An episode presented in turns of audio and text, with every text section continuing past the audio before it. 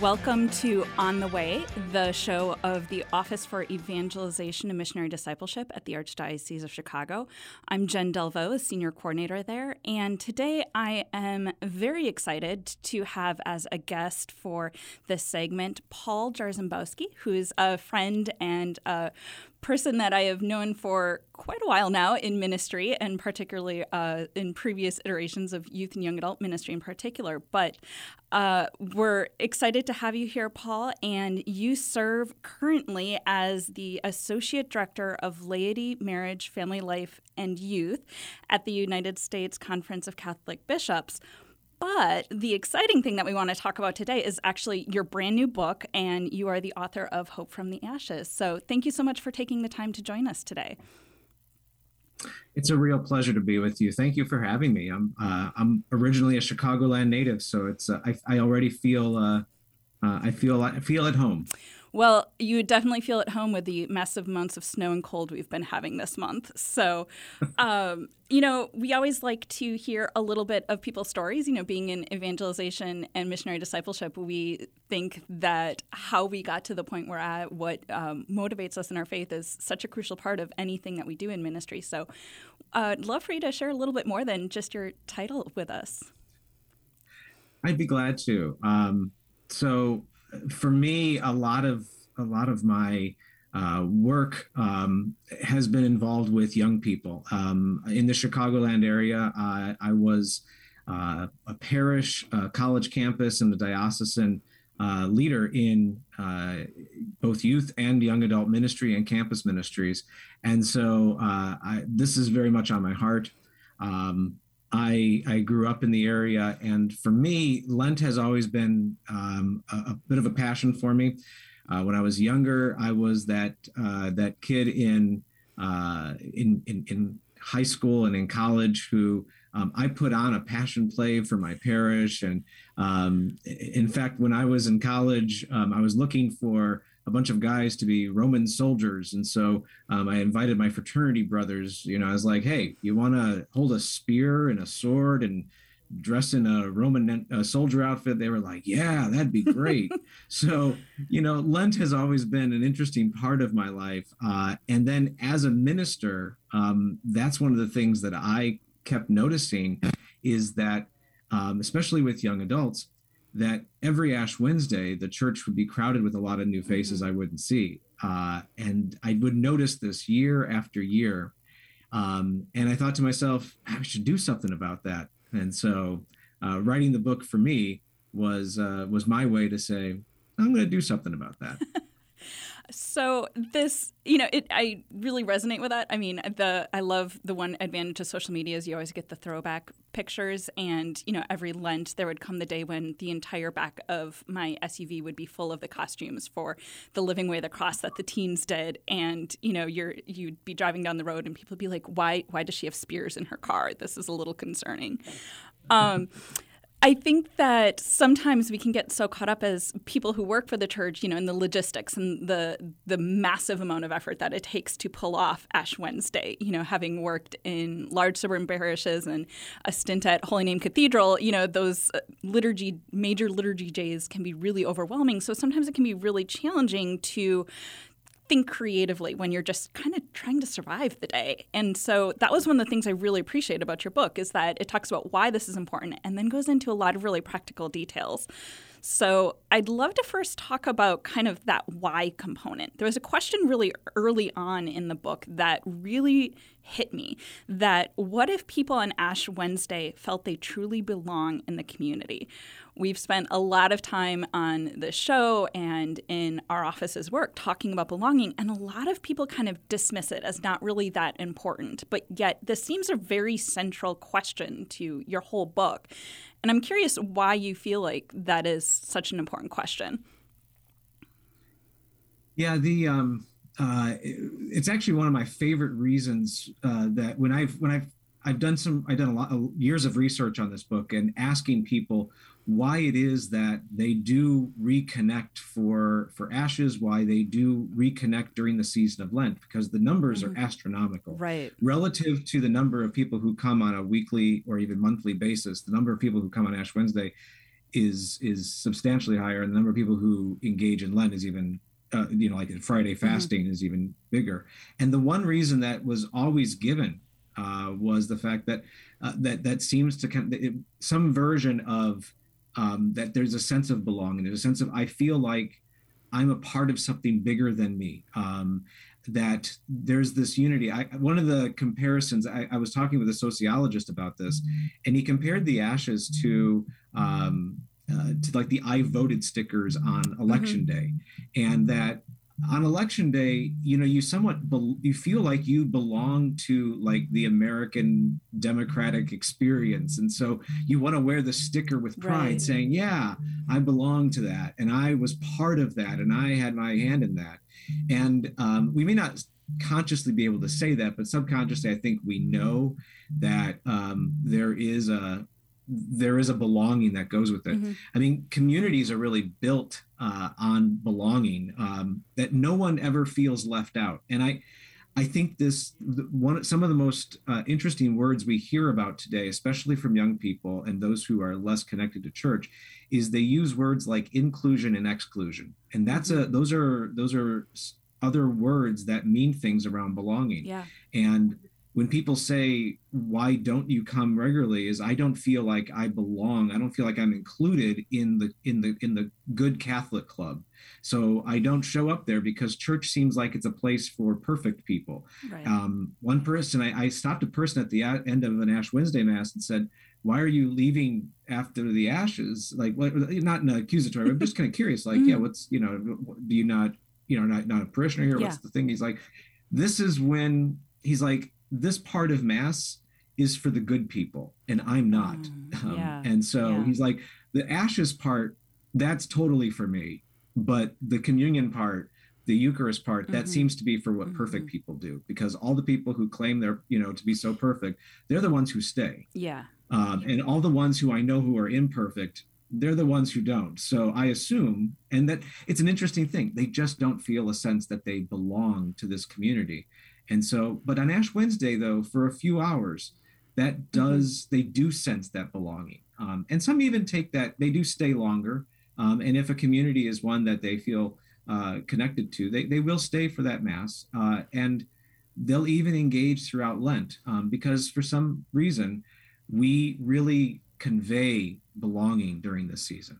And so, yeah, no, it's a critically important, it's perhaps one of the foundational reasons why people reconnect definitely. You know, we we talk about it a lot in the the different workshops and trainings that we do and one of the things that we point out is that we often mistake asking somebody to fit in with actually belonging and that the fitting in component places the burden on the individual coming to us to adapt and to change and yeah. to fundamentally change who they are in order to fit in with the community versus this idea of belonging and hospitality that we're trying to cultivate is instead the community recognizing where the gifts of God are within this person, where the spirit of God is in this person and how they can help transform the community.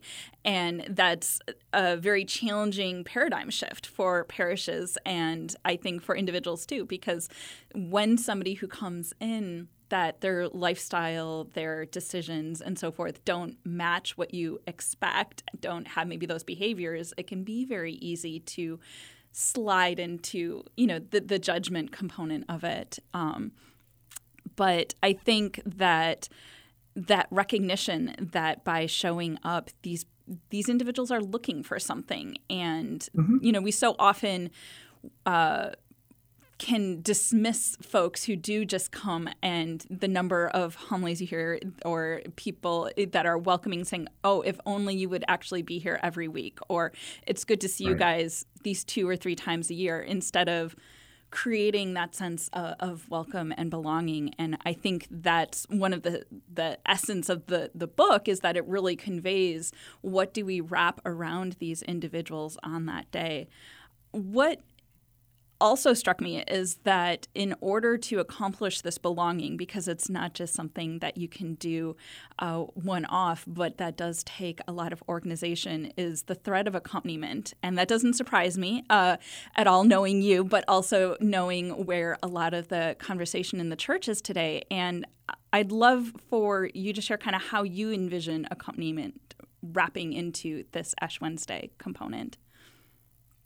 Well, um, part of accompaniment means uh, it is really wrapped up in the image of the or the scriptural image of the uh, of the walk to Emmaus, mm-hmm. um, and uh, you know the, the, the phrasing that uh, is so often used, and Pope Francis uses this in his exhortation Christus Vivit, um, reminds us that Jesus walked in the wrong direction uh, with the disciples as long as they needed to go, um, not on his watch but mm-hmm. on their watch, and that is a model for us that that it, you know, we talk about on Lent and Ash Wednesday about people coming back to church, but I think an accompaniment model doesn't lean too much in that. And also, we, how can we go out and we go to where they are, where they feel um, they need to be, um, and and and so that so part of the accompaniment also means going, you know, thinking uh, of them not just coming to our place, but when right. do we go to their place? How do we, throughout Lent, go to them?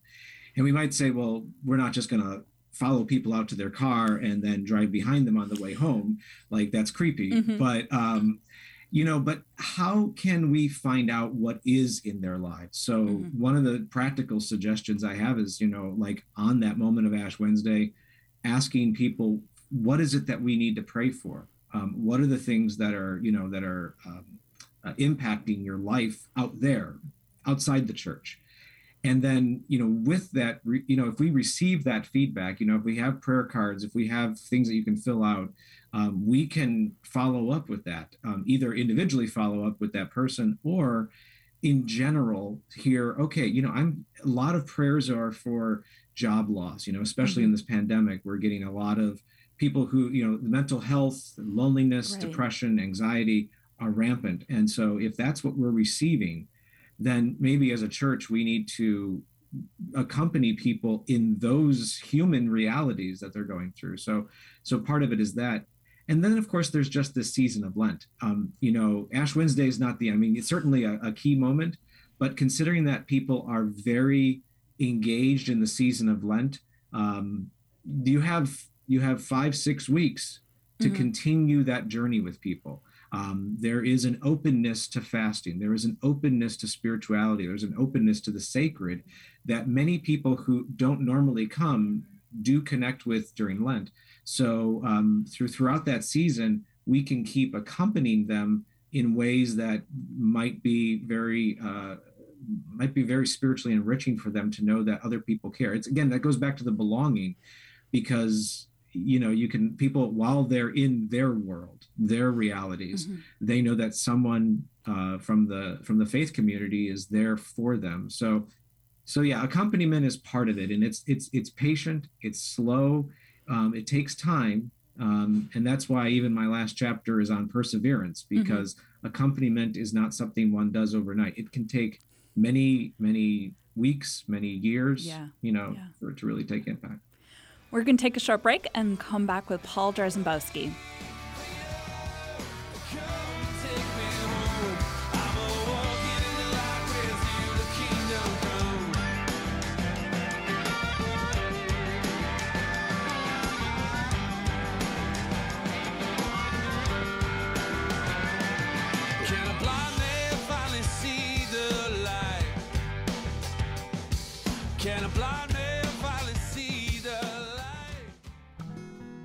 Jarzembowski. Catholic Charities, we fight hunger in Chicago throughout the year.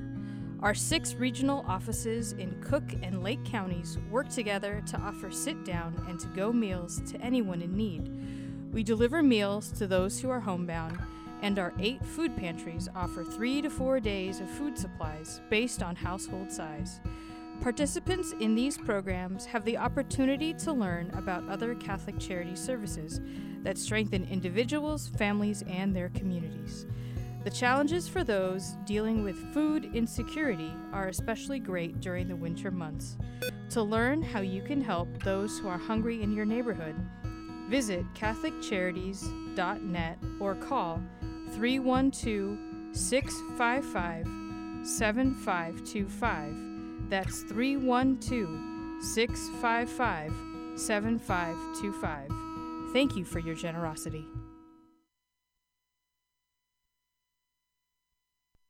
I am a seminarian.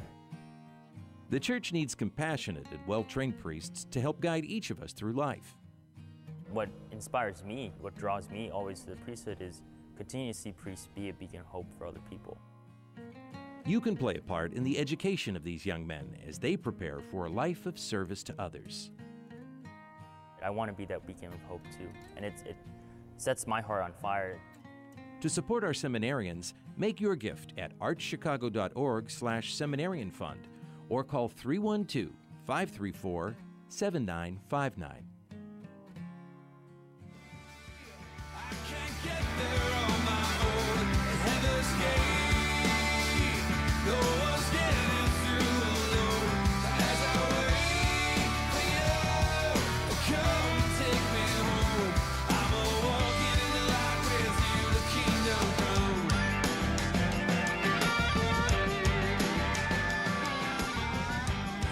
Welcome back. This is On the Way, and I'm the co host Jen Delvaux from the Office for Evangelization Missionary Discipleship. And we're talking today with Paul Jarzembowski, author of Hope from the Ashes. And just before the break, we were talking about accompaniment, and uh, you slid conveniently right into what I wanted to talk about a little bit more of what are some of those ways that we can accompany people. Because I found the the chapter of being responsive to people had some really fascinating areas to focus on. And I know personally the the first one, provide peace rest and refuge deeply spoke to me as I'm in a particularly chaotic season in my own life. But that these kind of struck me because they did run the full gamut from just that sense of calm, which I do always associate with Lent and some of the beautiful prayer experiences that are offered or creating the space in my own life for that. But that then also talking about different spirituality, talking about uh, even encouragement of the accomplishment of Lenten aspects. So I'd love to hear a little bit more about how you came to focus on a few of these and if there's any interesting stories to share from the book. Well, part of uh, so I would because this was part of the conversation about young people. Um, I would whenever I would go and give talks, uh, whenever I would teach classes or just meet with people about this, um, there was often, um, you know, we would first talk about what we did the, before the break, which was kind of the what and the why. Mm-hmm. Um, and it was very fascinating. Uh, but then the conversation would quickly lead into, like you had said, what do we do? And mm-hmm. so in every presentation, I would actually turn to the uh, to my audience, to the other person, and say, um, so, you know, what have you done? What could we do now knowing this? What brainstorm do we have? And we would sit down and talk about it, or mm-hmm. I'd be at the podium and I'd be writing down exactly what they'd be saying. So, a lot of the ideas that are in the book come from people with whom I've had the conversations, who have done these things or who've lived through and we've brainstormed, wouldn't it be great if? So, um, that's where a lot of this comes from. And, and, um, that is something I, I, I didn't want to make a I, I didn't want to just write about um, the why because that's and it's very fascinating. It's thought provoking. Yes. You you know, but if we don't have a well, what do I do about it mm-hmm. afterwards? Then uh, you know what what it, I mean. It's great, but it doesn't take it to that right. next level. And I think right. that's what people are looking for. So some of the some of the things you know, like you mentioned, like providing a sanctuary night at the church, like like one of the things uh, that's very common we hear about is this notion of refuge. Lent is a season of refuge, mm-hmm. and our mm-hmm. churches can be refuge, places of refuge. Literally, in our migration issues, in our um, uh, issues related to immigration, churches on our borders are refuge centers. Right. There are places where people who are suffering, who are struggling, come uh, to know that they are safe, to know that they are going to be taken care of.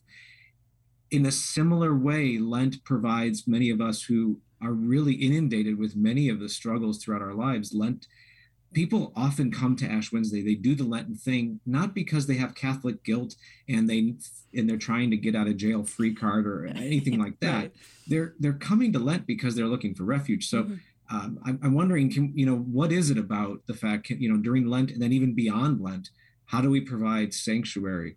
Um, one of the ideas I had too is like, and use use jargon that is approachable. Um, so, for instance, um, having a stress relief night during Lent um, having a couple of those actually ironically don't just have one stress relief night because you probably will stress someone out that they can only make the one time during that right so have a couple of them mm-hmm. don't make it stressful um, have one at night have one on the weekend mm-hmm. have one during the day depending on have mm-hmm. one at different times so that everybody w- whatever their stress level is they can come and during that pray have you know candlelight soft music i mean you know use the traditions of our church right but invite people through that lens, not just, you know, hey, would you like to have a night with a particular devotion that you might love, mm-hmm. but that might be something that might not make any sense to someone who is disconnected.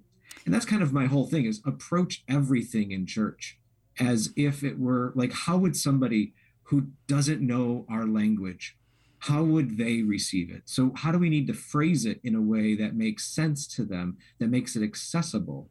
Um, and then if they do come for that moment, uh, whether it's on Ash Wednesday or whether it's any time, you know, like during the year, weddings and funerals, mm-hmm. or if they find themselves just connecting to spirituality in small ways, reading their Bible, meeting with groups, talking about God, affirm that, affirm that instead of saying, well, it'd be great if you did more, but rather affirming what they are already doing, because that that positive response that we can offer will go a long way to making them know that we are safe space and yes. we are someone that they can talk to the the point that you make about using the language that everyone understands is something we talk about all the time you know and it it's not only how we talk about things like prayer and are we diving into those devotions but also you know I, I moved uh, when, and finally had the opportunity to just be a normal parishioner when I uh, left Holy Name Cathedral to start working for the Arch. And there was an event I wanted to go to, and they said, you know, go to this door, and it had a name, and it's this room with a name. And I'm thinking, I've been coming here on and off for four years on off weekends from the cathedral. I have no idea where that room is or that door. So, you know, when we talk about these things, it's not only how are we talking about the prayer experience and the de stress event, but also can people find the room to go to, you know, without using that insider baseball language. So, uh, you know, that's part of what we talk about when we think about hospitality is, you know, how approachable oh, yeah. is everything. And I love that you even mention, you know, what's the outside of the building looking like? How can people access it? You know, as we now are wading through the snow and so forth, you know, is the sidewalk clear? Can, you know, and salted and so forth. Um, I think that practicality sometimes can get so lost, but it can have such great ramifications, you know, and it's the small stuff. Mm-hmm. The small stuff is sometimes what we often avoid thinking about, but yet it's probably sometimes very impactful if it's if it go when small stuff is done wrong it's very impactful yes when small stuff goes right it it's smooth and people can move through because it should become that conduit to actually have the experience versus I can't even get in the door, I can't find parking, you know, the perennial Chicago problem. But that whatever that barrier is becomes the barrier versus that entryway. And so I think the the nuts and bolts practicality of this really shines. And I know our listeners, in some cases, are folks who serve in ministry roles. We have some uh, religious and priests who listen, and we also have just, you know, everyday parishioners who sit in the pews and may not be very involved. So if you could come up with maybe one suggestion for a parish person, you know, knowing that we only have a few weeks until Lent actually starts, they couldn't, you know, take on everything in the book what might be maybe one easy thing that they could try doing uh, as they approach Ash, Wednesday this year? Um, I think making a plan for yourself on Ash Wednesday in terms of how you're going to encounter people. Um, uh, we're going to be probably masked on Ash Wednesday in our churches. Um, or, or, or community centers or wherever we're celebrating a, a, an ash service or mass um, first of all learn how to smile through the mask like you know like with your eyes mm-hmm, um, mm-hmm. make uh, making that that that uh, chance to just kind of look at a person and, and be able to greet them ask their name you know it's okay to tell people you know can you remind me of your name again or do we have we met yet and i think it's okay to humbly admit like we need to uh we need to reintroduce ourselves mm-hmm. so i think making a plan on that ash wednesday to uh, look for at least one or two people that we haven't yet met and how can we um, how can we be a little bit more hospitable just sitting in the pew next to them or behind them? Um, i think that that goes a long that's a very simple thing. And imagine if again it's that what if scenario we were talking Right. about at the beginning.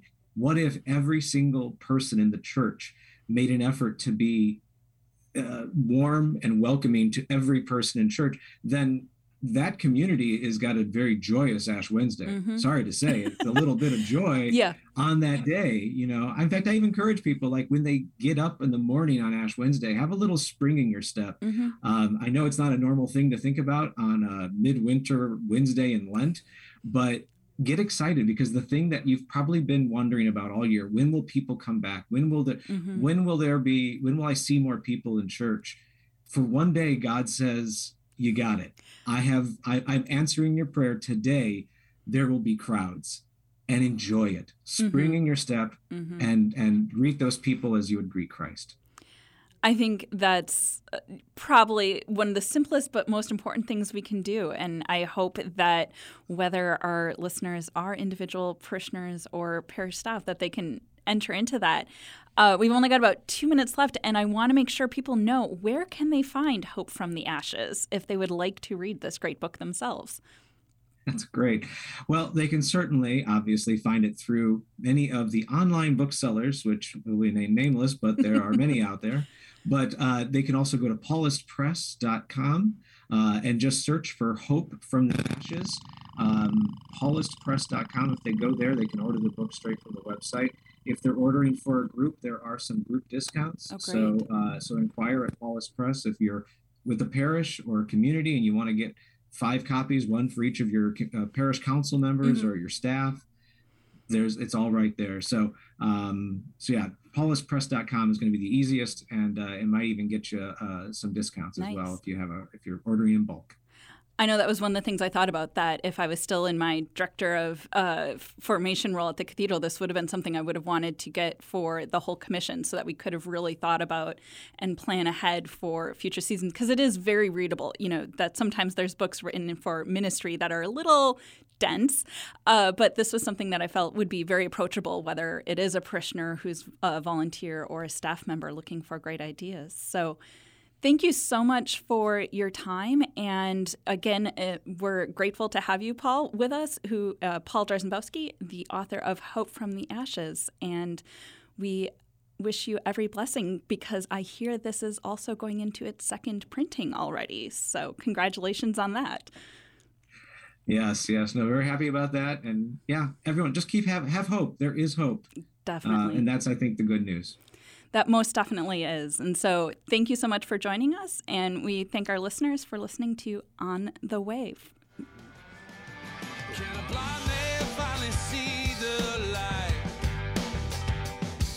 Can